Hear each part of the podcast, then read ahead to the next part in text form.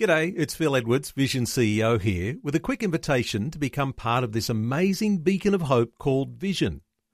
Together we can put our love into action to help people of all kinds build or rebuild their lives on the truth of God.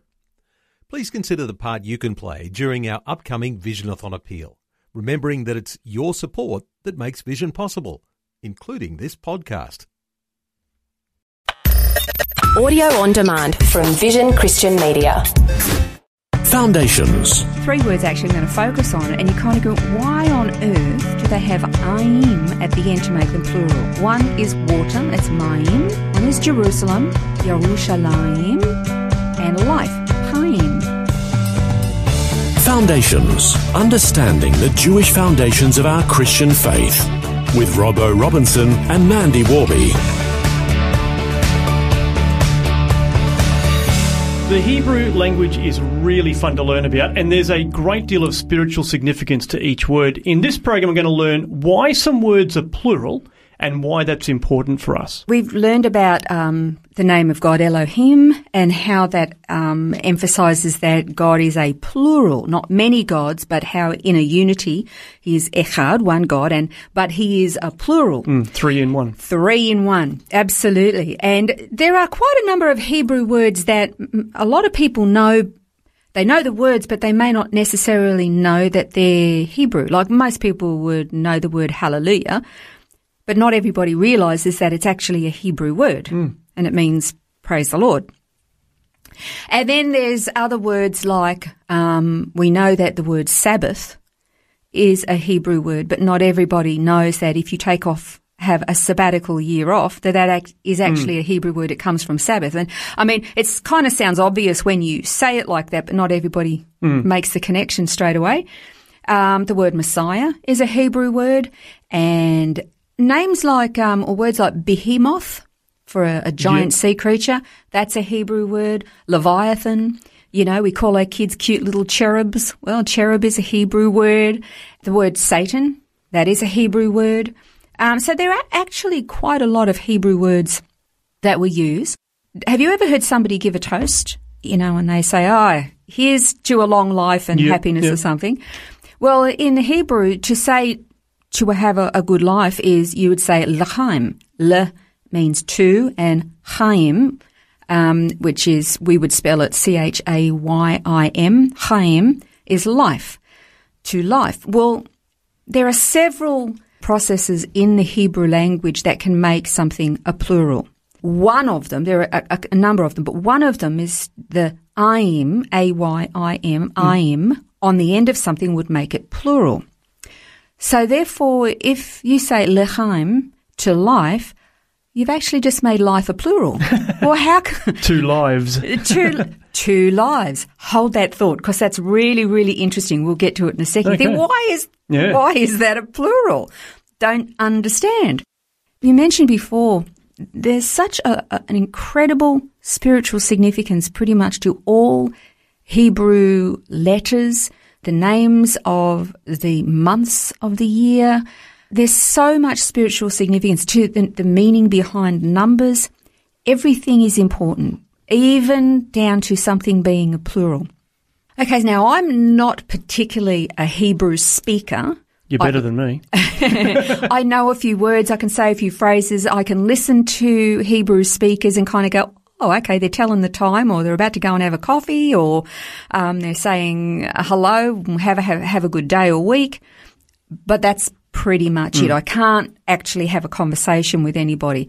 But what I have learned is the depth and significance within the language and in particular some of the words and and then you, you, you look at them and you go, why is that word that way? And then you find out. For example, we would say a pair of trousers means it's got two legs. Mm-hmm. Okay. In Hebrew, it would be miknasaim is a pair of trousers. A pair of glasses, pair of spectacles. Mishkafaim. It's very exciting for a pair of glasses, mishkafaim. Um, a pair of socks is garbaim. It almost sounds like garbage when you say it like that, doesn't it? However, there are a couple of words, three words actually I'm going to focus on, and you kind of go, why on earth do they have aim at the end to make them plural? One is water, it's mayim.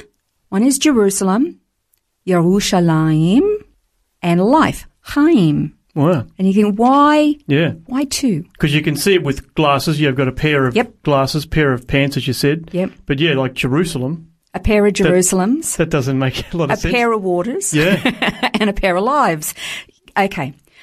I'm going to start with Genesis 7 11.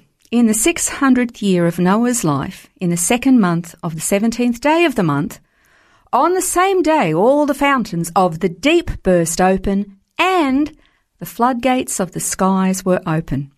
So in creation there were two waters. Under the earth and over the earth. Yeah, right, yeah. And so therefore you have two waters, which is why the word water is a plural. Hmm. Fascinating. It is, yeah. Yeah, two, a set of waters, pairs of waters So in you've creation. got water, but it's sort of a coming from two locations in a sense, exactly. two origins, yeah. Yeah, that's how we made it. Now we're going to go to another one. So in Revelation 21, it says, Then I saw a new heaven and a new earth, for the first heaven and the first earth passed away, and there is no longer any sea.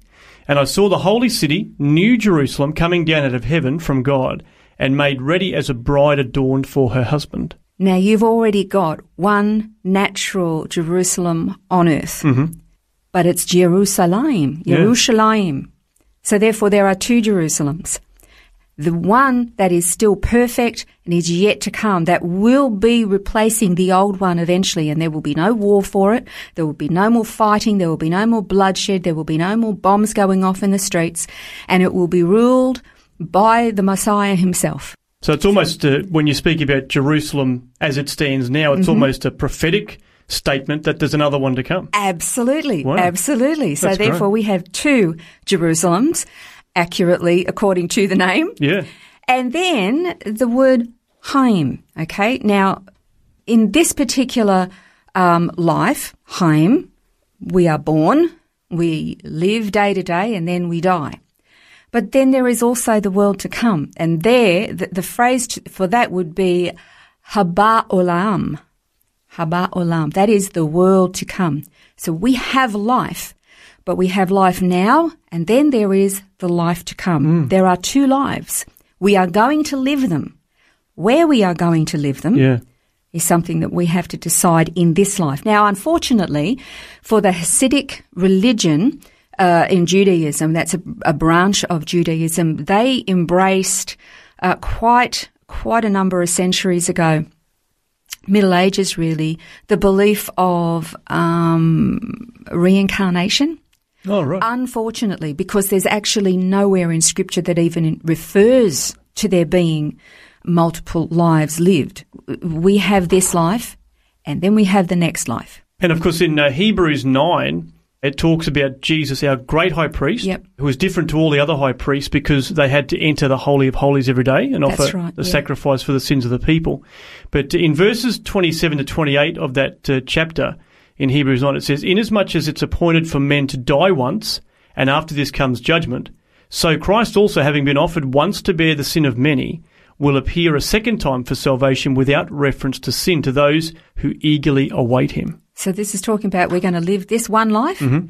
and then, depending on what we believe and who we believe in and what we put our faith and trust in, will determine where we live the next life. We're going to live it. Yep.